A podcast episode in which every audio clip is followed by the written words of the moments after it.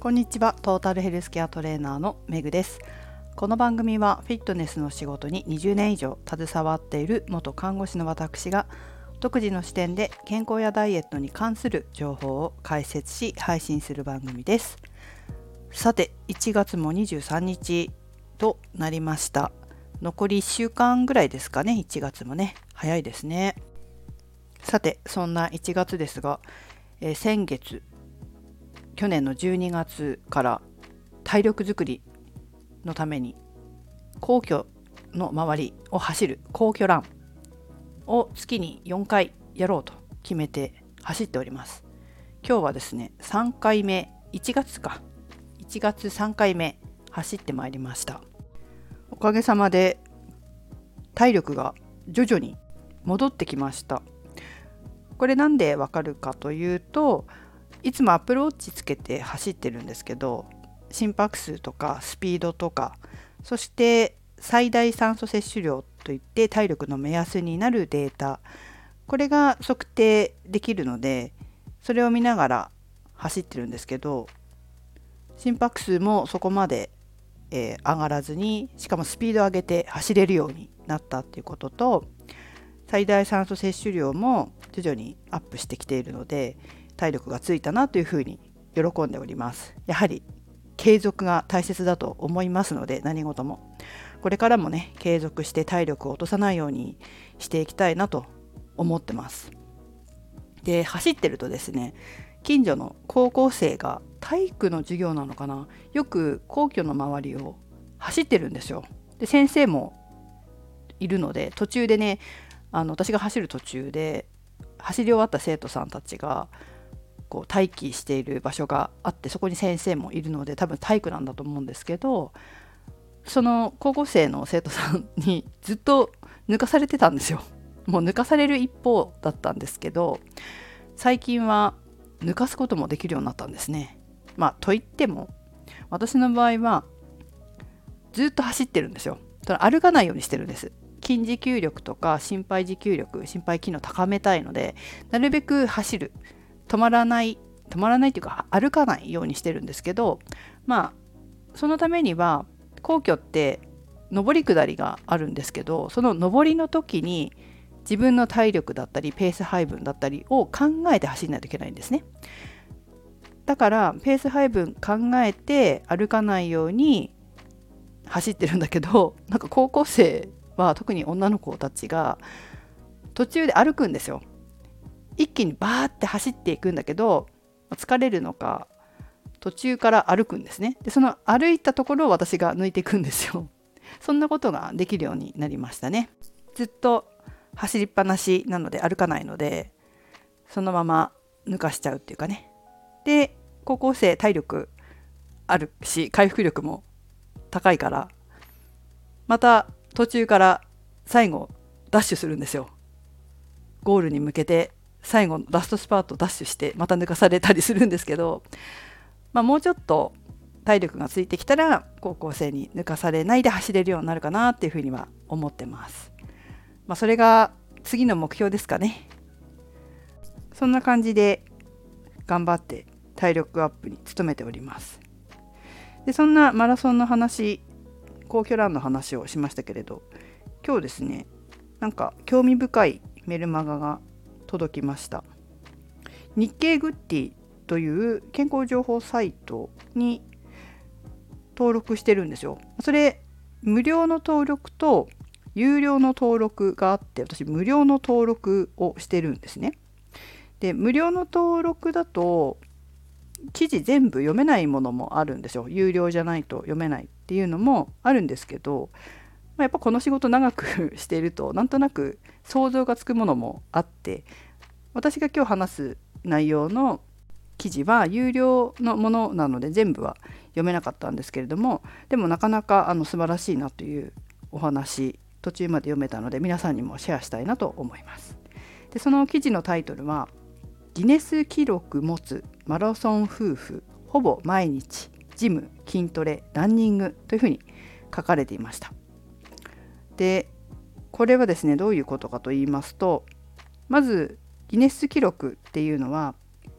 フルマラソンを完走した夫婦の合計年齢が世界記録なんだそうです。でその年齢というのは、まあ、現在がご主人が90歳奥様が87歳。すごいですね。ちなみにマラソンを始められたのは70代だそうです。結構ね40代ぐらいからマラソン始めて趣味になるっていう人よく聞くんですけど70代からっていうのはなかなかねあまり聞かないですよね。このチャレンジする心っていうのが何よりも私は素晴らしいなって思うんですよ。もう70代だからもうできないっていう人の方が多いじゃないですか多分。だけど70代でもやるっていうその気持ちがやっぱり素晴らしいなって思うんですよね。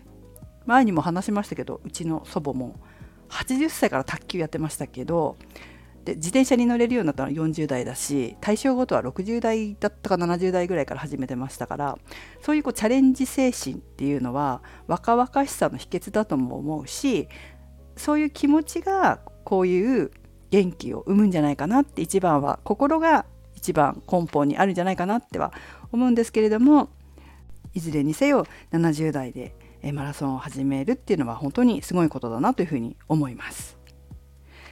で、えー、まあ、さっき元気の秘密は運動してしっかり食べて寝るだけということでしたが毎日の食事の写真は圧巻ですというふうに書かれてました。まあ、この食事の写真っていうのはちょっと有料の記事になってしまうのでそこは見れないんですけれどもなんとなく想像つきますね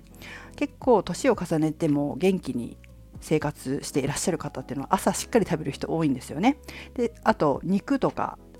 まあ、肉とかっていうか肉をちゃんと食べてたりとかお魚しっかり食べてらっしゃったりとかバランスよくたくさんしかも朝に食べてる方が多いですね。やっぱりこう体内時計のことを考えても朝食べるっていうのは大事なんじゃないかなって私も思います。皆さんはどう思いますか？ただ一方でそうではない方々もいらっしゃってちょうど昨日地域の新年会に行ってきたんですけど、まあ、来賓で呼ばれたんですね。でその来賓席っていうのは、まあ、地域の新年会だから地域のある団体の新年会だから知ってる人ばっかなんですよ。来賓で来てる人も。でそんな中で健康の話になって左に隣に座ってた方がファスティングをしたと。でファスティングしたら肌がきれいになって体調も良くなったって話をしたんですよ。そしたらそれを聞いたさらに左隣の、まあ、2つ私の隣の経営者さんがその方は格闘技の先生もしてらっしゃるんですけど健康についてももちろんだから詳しいんですよ。でそのファスティングの話を聞いて私にわざとね振ってきたんですよ。五十嵐さんファスティングってどう思いますか？と言うんであこれ私に聞いてるってことは言えってことだなっていうのをちょっと察してはっきりとそのファスティングをした経営者さんに私はファスティングはアンチですって言ったんですよ。そしたらまたねなんでアンチなんですか？って聞かれるわざと聞いてんだと思うんですけど聞かれたわけです。だからもうほんと目を見てねファスティングをしなければいけないっていうことは要は食習慣とか生活習慣が乱れてるからでしょ